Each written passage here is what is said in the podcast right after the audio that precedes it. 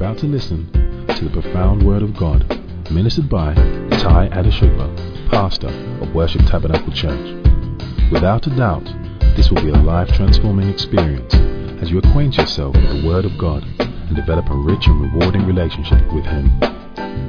This message will certainly shape your life, fulfill your dreams, and guarantee your success.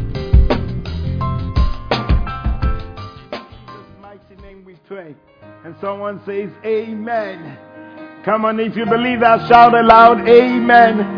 Amen. Hallelujah. I want to bring you uh, a, a message this morning from the Word of God, guys. And I, I this message, Power over Adversity. Power over Adversity. And I want us to turn to the book of Second Corinthians in chapter 8. Second Corinthians in chapter 8. I think we'll read from verse 4 to 9, I think. Let me just check this. Second Corinthians in chapter 8.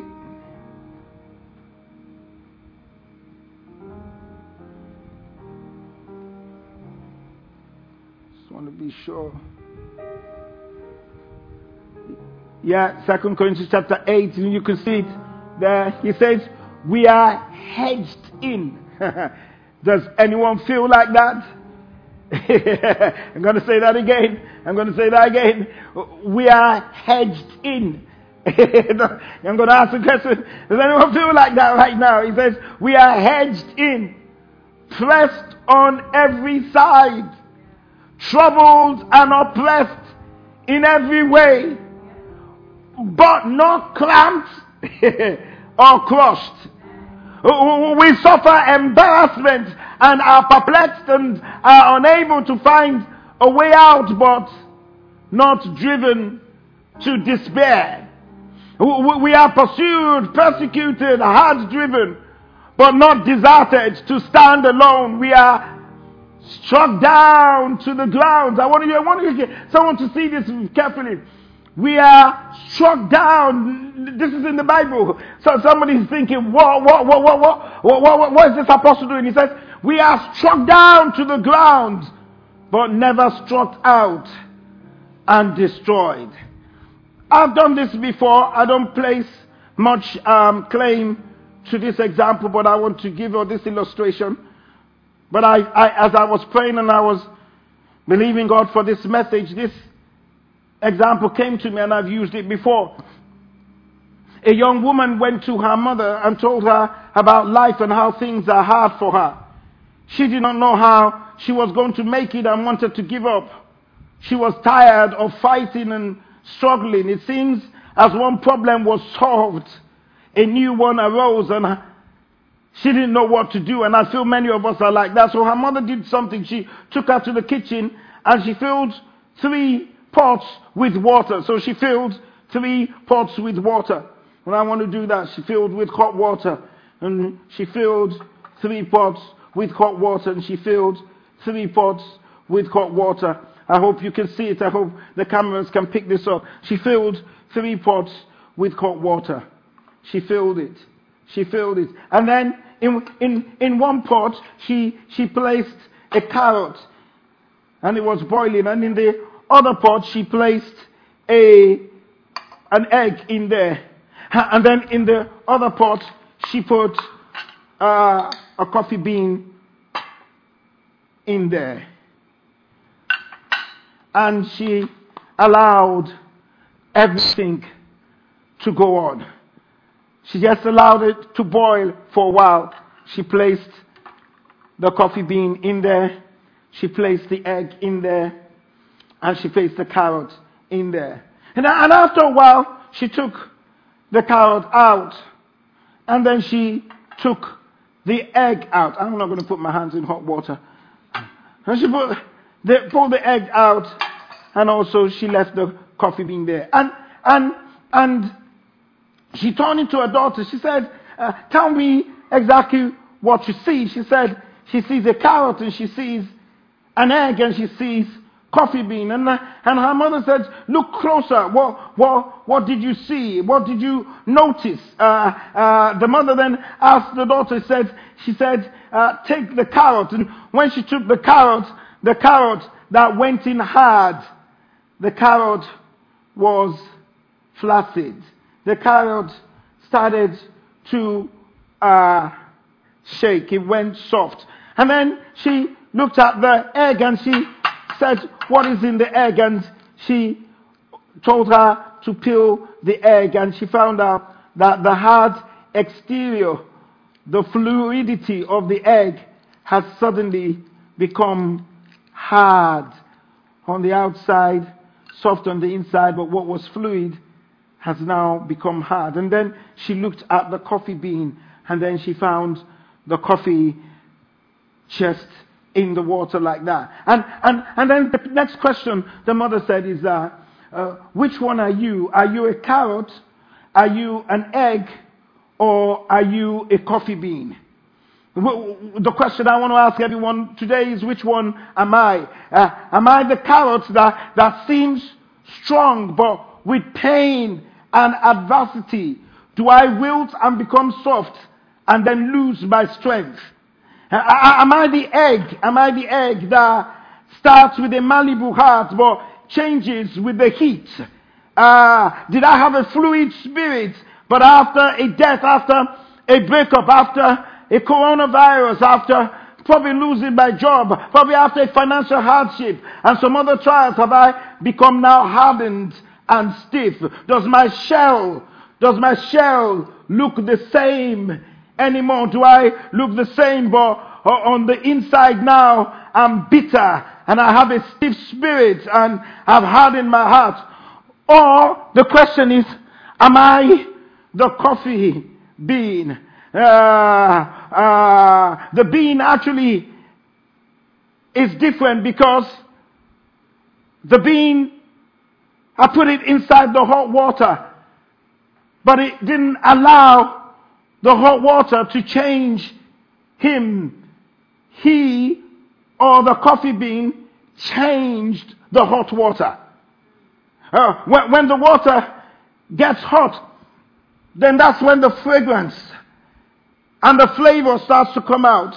If you're like the bean, when things are at their worst, you get better and you change the situation around you. But the thing I want you to learn this, this morning is that these three elements, they were subject to the same hot water. They were subject to the same elements of life. But one became flaccid, one became soft, one became hard, but one changed their environment. When the hour is darkest and the trials are the greatest, do you actually elevate yourself to the next level? The question is, how exactly do we handle adversity? Are you the carrot? Are you the egg? Or are you the coffee beans? Because the coffee was able to change the environment in which they were. I want you all to look at it right now. I'm stuck at home. I'm in a situation I don't like right now. I can't go anywhere. I'm getting bored. I'm getting restless. God, what is happening? And then many of us, if we're not careful, we fall into depression because we allow the environment to dictate to us who we should be than allowing us to be able to change the environment. So I want to give you three things quickly in how do we handle adversity? How do we handle what we're going through right now? Because we are in times that we've never been before. Somebody asked me the question yesterday night and was asking me, so what are you going to do? How are you going to do this? And I said, there is no manual for what I need to do for church. There's no manual. No, no, no one's been through this before. I can only do what I can do best. I can only do what God lays on my heart. And sometimes it may be popular, sometimes it may be unpopular. But nobody has taught us how to go through this journey before. No one's walked this journey ever in history before. Yes, if it was war, and we saw the enemy, maybe we'll have a lot of strategies on how to deal with it. If a bomb is coming, maybe we would have some shields, maybe we'll have a bunker. If, if it was uh, uh, a financial issue only, maybe we'll know what to do and how to deal with it. If we go back in history, we'll maybe know how to deal with it. But how do we deal with something that has no boundaries? That no matter how, how big your castle is, no matter how small your house is, it can go through any wall. How do you deal with stuff that even if you've got the best money and the best medical facility, it still is an invisible army that can visit your habitation. How do you deal with such a thing like this? How do you deal with being at home with your children, with your, with your family in a small home, in a small flat? How do you go through this time? How do you deal with the fact that you can't see your mom, you can't see your friends, you can't see your family, you are going through a tough time? How do we deal with adversity? Let me quickly give you this. I hope it will bless you. Number one, don't get confused by the adversity. What did I say? Don't get confused by the adversity. Many people think as Christians we shouldn't face adversity. If we look at that scripture, one of the funny things I saw about that scripture, he says, he says, we are struck down to the ground, but never struck out and destroyed. He says that we, we, we are pressed and hedged in on every single side. So the question we want to ask ourselves is, does adversity come to everyone? Yes, it does come to everyone. Don't get confused. As Christians, we will all face adversity. Many people, when they face adversity, you feel that it's a lack of faith. Ecclesiastes chapter 7 and verse 14 says, In the day of adversity, be joyful. But in the day, in the, sorry, in the day of prosperity, be joyful. But in the day of adversity, consider. In the day of prosperity. That means there will be days of prosperity. He says, be joyful. But in the day of adversity, consider. Listen, the happiest people don't necessarily have the best of everything, but they just make the most of everything that comes along their, along their way. The, those who are joyful are not because they have food in the house always. Those who are joyful is not because they have everything all set up, but it's because they just make the best out of everything. Now I'm going to say this and this is going to be controversial. The Bible made it case says we are struck down, but we're never defeated. Because I'm facing adversity doesn't mean I lack faith. Listen to me. There's a lot of nonsense that is going out and we need to be careful. As Christians, don't let this, don't let fear come upon you. Because someone has the coronavirus doesn't mean that they lack faith. Let's stop the nonsense. It is not a stigma. The virus is not a stigma. Stigma. Because someone has it doesn't mean that God is not keeping and is not watching over them. It's just a virus. And by the power of God, we will shake it off like Paul shook off the viper. Some will get it, some won't get it. But let's stop looking at each other as Christians and look, putting our ears to the phone and see if someone has got it or someone hasn't got it. And then we create fear within ourselves and then we go into isolation or isolation and don't talk to anyone when you need help because they feel that you must have done something wrong because you got the virus. Come on, it's, it's, it's, it's, it's a virus. It hits and attacks anyone. But the thing that we've got with ourselves is that Jesus is our healer. Sometimes God can shield you from the virus. And sometimes God can heal you from the virus. He says, I am the God that heals thee. I am Jehovah Rapha, your healer. Maybe I'm speaking to someone who may have the, who has the challenge with it.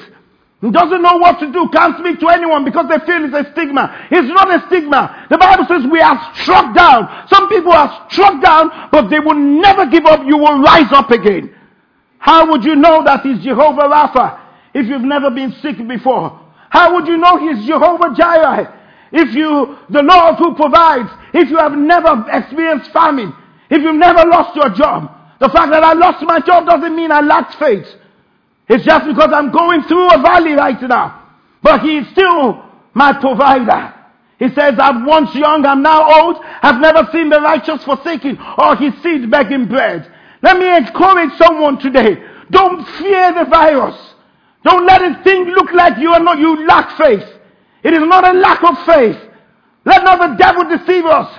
Yes, pastors and everyone will be praying about it. We're praying against it.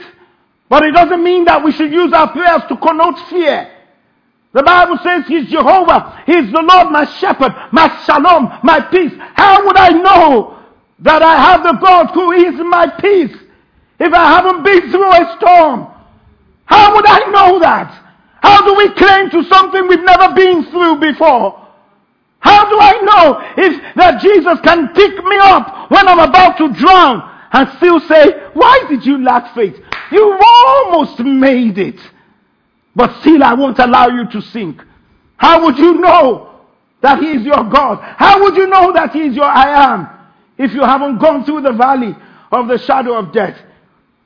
Pastor, I don't know, understand what you're saying. Let me, let me emphasize to you. Because in the book of John chapter 9, verse 1 to 2, and he went along and he saw a man blind from birth. And his disciples asked him, Rabbi, who sinned? This man or his parents that he was born blind? Jesus says, neither this man nor his parents sinned, said Jesus, but this happened that the works of God may be displayed on him. Nobody sinned. Nobody sinned. And Christians were quick to point fingers at each other because of what we're going through. I didn't have a child for 10 years. That didn't mean I lacked faith. When it was my time, it was my time. When it's my season, it's my season.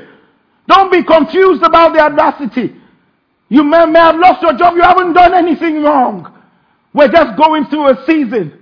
And we're just going through a period. Because we're going through that season and that period. Don't lose faith. Don't start comparing your notes with somebody else.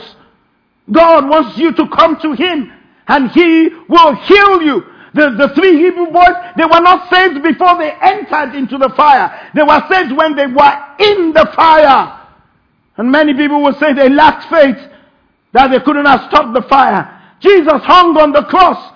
And they asked him, well, come on man, if you are the son of God, get down from the cross. He had purpose more than trying to show off who he is.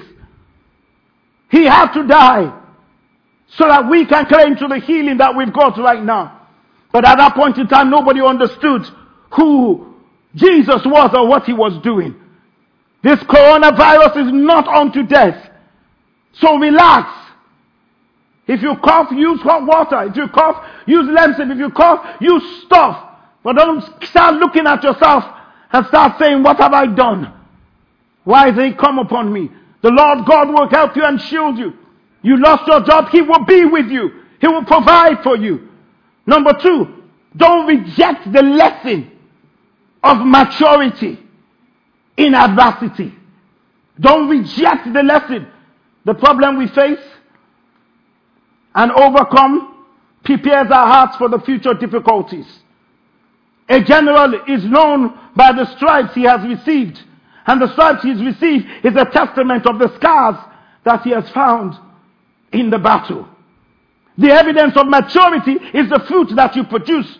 Jesus says in John chapter 15 and verse 8, he says, This is how my Father shows he who is when you produce grapes, when you produce fruits, when you mature as my disciples.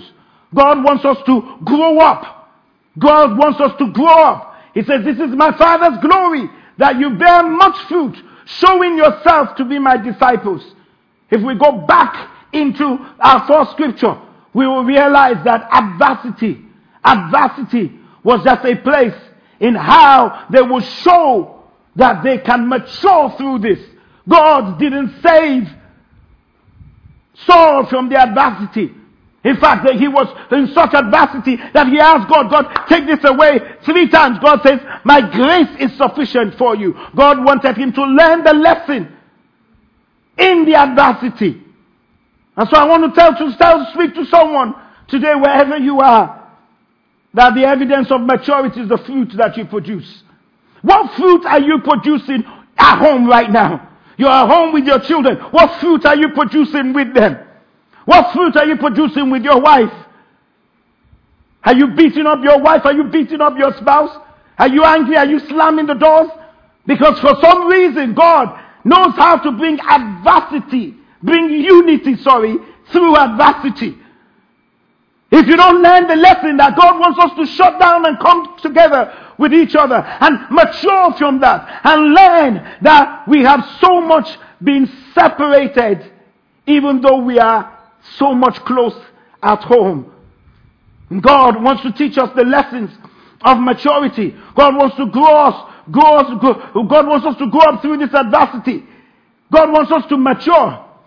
Oh, I'm looking for a church that actually suits me. There's no church now. You are the church.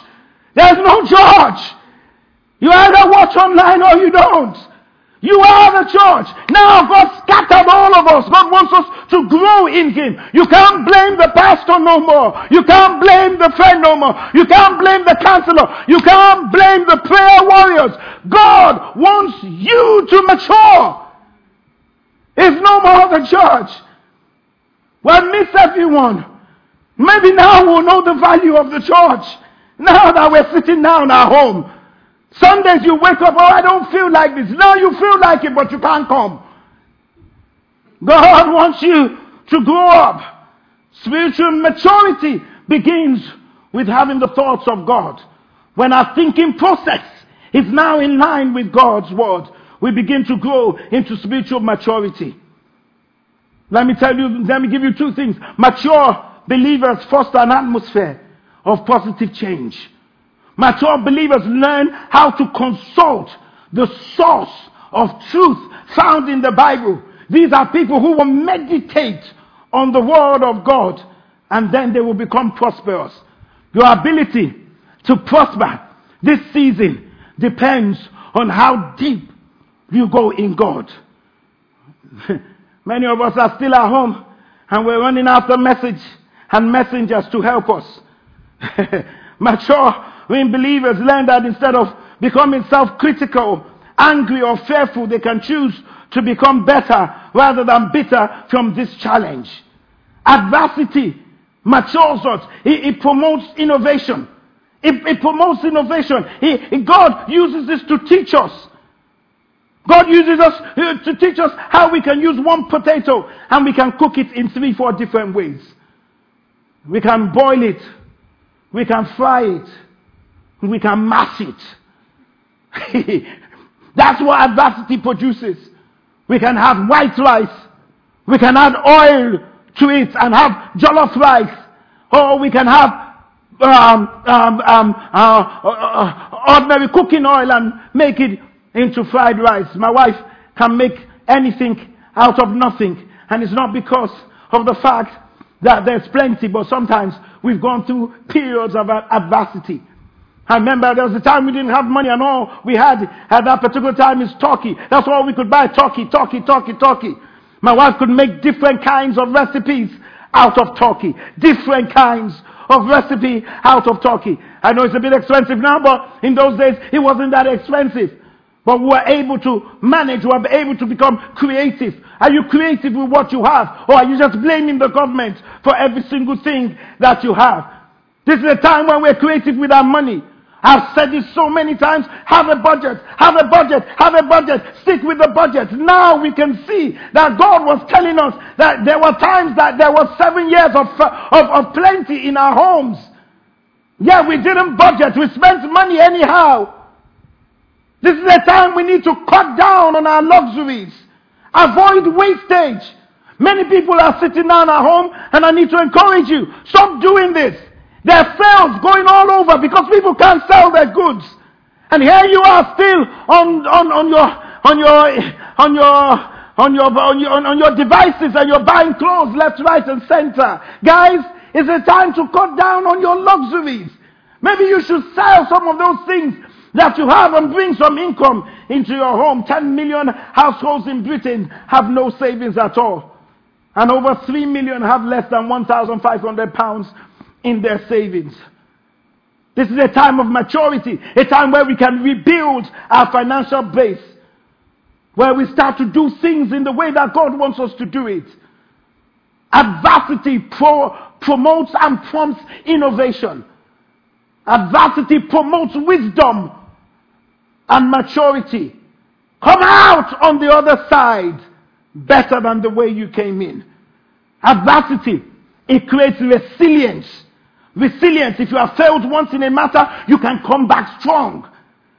Please start to recognize that when we read that scripture in, in, in 2 Corinthians chapter 8, there was nothing of them saying God took them out of the adversity. He says God taught them through the adversity. I don't know how long this is going to last. I don't know if it was from God or if it was from the enemy. And that's not the point. The point is, how do we live through this period? And number three, don't let the crisis handle you. Don't let the crisis handle you. People fail in crisis because they allow the crisis to handle them. They become bitter because of the problem. Bitterness enters into their lives as we saw through these things. He became, this cow became bitter and became soft. The thing that made that egg have a protection, suddenly it lost its protection. Many people are responding to each other with hatred. There are those who are speaking wrong language. Wrong speaking. God, why this? I'm tired. I'm fed up. I hate you. And your children are doing exactly the way you're saying it.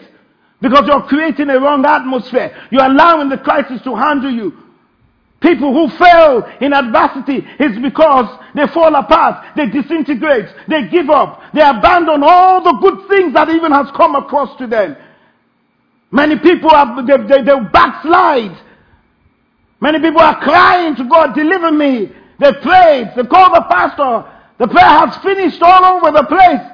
And they say, yeah, God is not answering them. No, God answers you. But the Bible made it clear in Proverbs 24 verse 10, it says, if you faint in the day of adversity, thy strength is small. God sometimes does not shield us from adversity. He gives us strength in adversity. He's saying, don't let the crisis handle you. We can either let our crisis handle us or we can let God handle the crisis. You have to have that winner's mentality. Don't be afraid to be confused. Don't be afraid to be confused. Don't be afraid to be confused. Courage withstands fear in facing a challenge and saying, I know how big my God is. We've got to recognize that we are in very different times. Many people are seeking answers all over the place without seeking answer from God Himself. Don't be confused about the adversity. Don't fail to learn the lessons of maturity.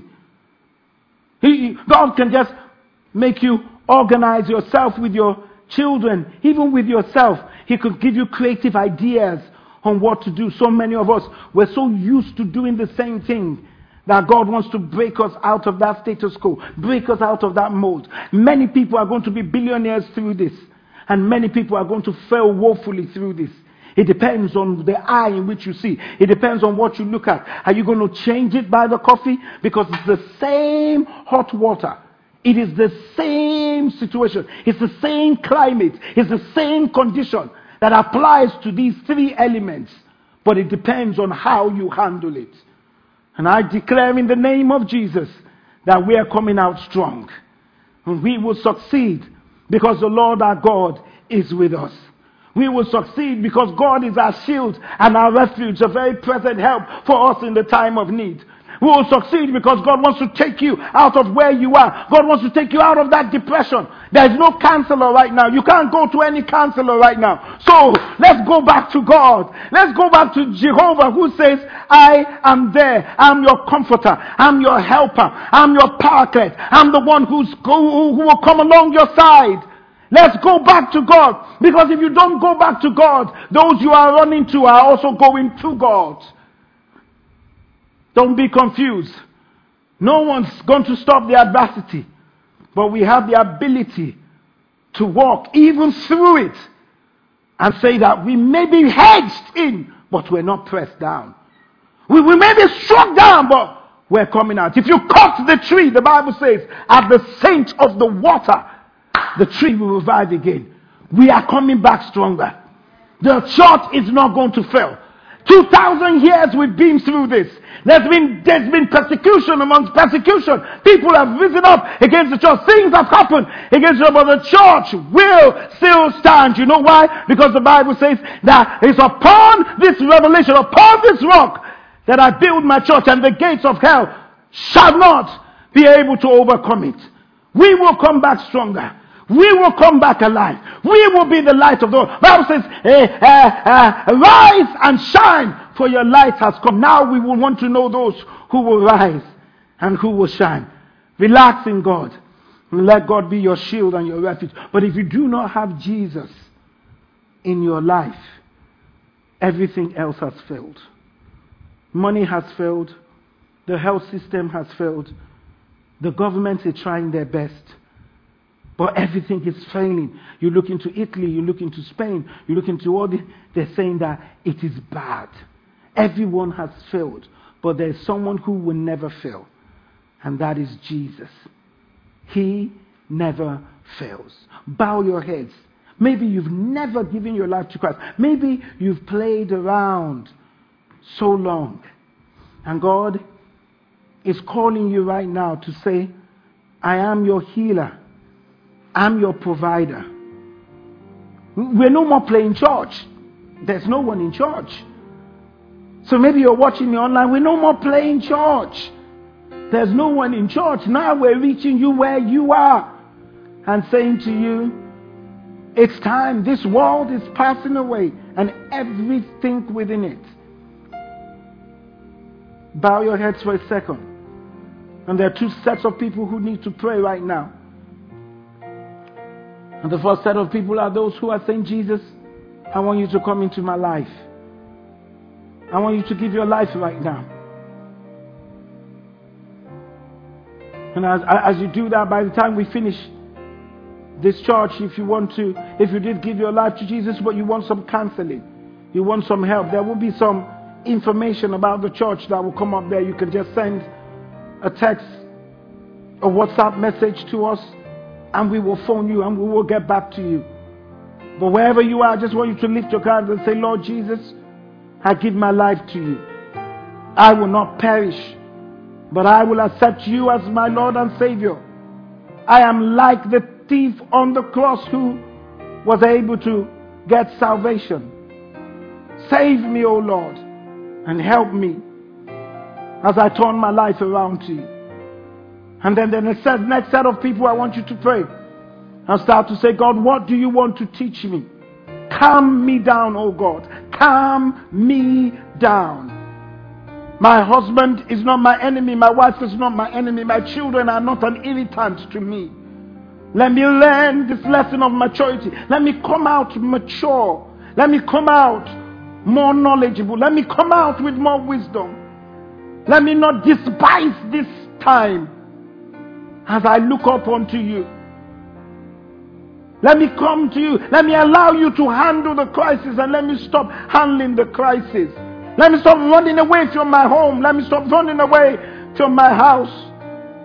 Start to say, God, in the name of Jesus, any symptoms of sickness, I'm healed.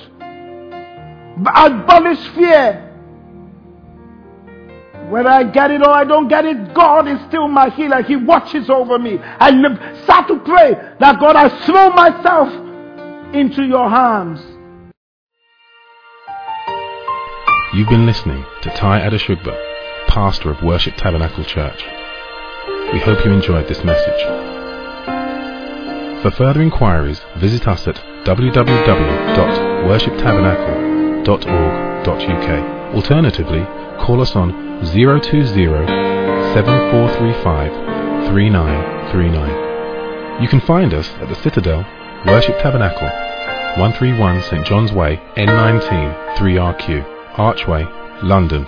Thank you for listening.